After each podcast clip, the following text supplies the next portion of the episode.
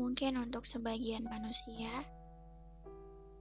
hidup ini lebih dikuasai oleh kepahitan yang terpaksa harus kita telan. Mungkin dunia ini terlalu kejam untuk kita berjalan di atasnya. Mungkin jika dalam musim, hidup ini lebih banyak gugur daripada semi. Lebih banyak badai daripada pelangi lebih banyak mendung daripada cahaya matahari. Aku tahu, untuk melewati semua yang hampir melenyapkan harapan, kita harus merasakan pedihnya kehidupan. Kita ini seperti sedang berusaha berdiri lagi dengan kaki yang terluka. Sakitnya mungkin masih terasa untuk sekarang. Tapi percayalah, tidak ada yang selamanya.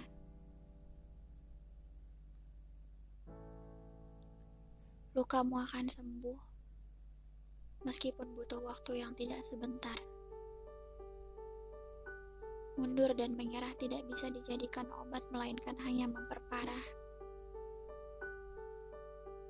Tapi tidak apa. Percayalah, semua akan baik-baik saja. Sebab kita adalah pohon penerimaan yang tetap tegak meski diruntuhkan, yang tetap berdiri meski dihancurkan, yang tetap tumbuh kembali meski dipatahkan, yang sembuh kembali meski perlahan-lahan. Maka tetaplah di sini. Bertahanlah lebih lama lagi. Sebab sungguh, tidak ada hal buruk yang terjadi melainkan Allah tanamkan kebaikan di dalamnya. Dia ingin kita menyiraminya dengan keikhlasan dan memupuknya dengan kesabaran. Hingga akhirnya, bibit kebaikan dari Allah itu tumbuh menjadi pohon penerimaan seperti kita.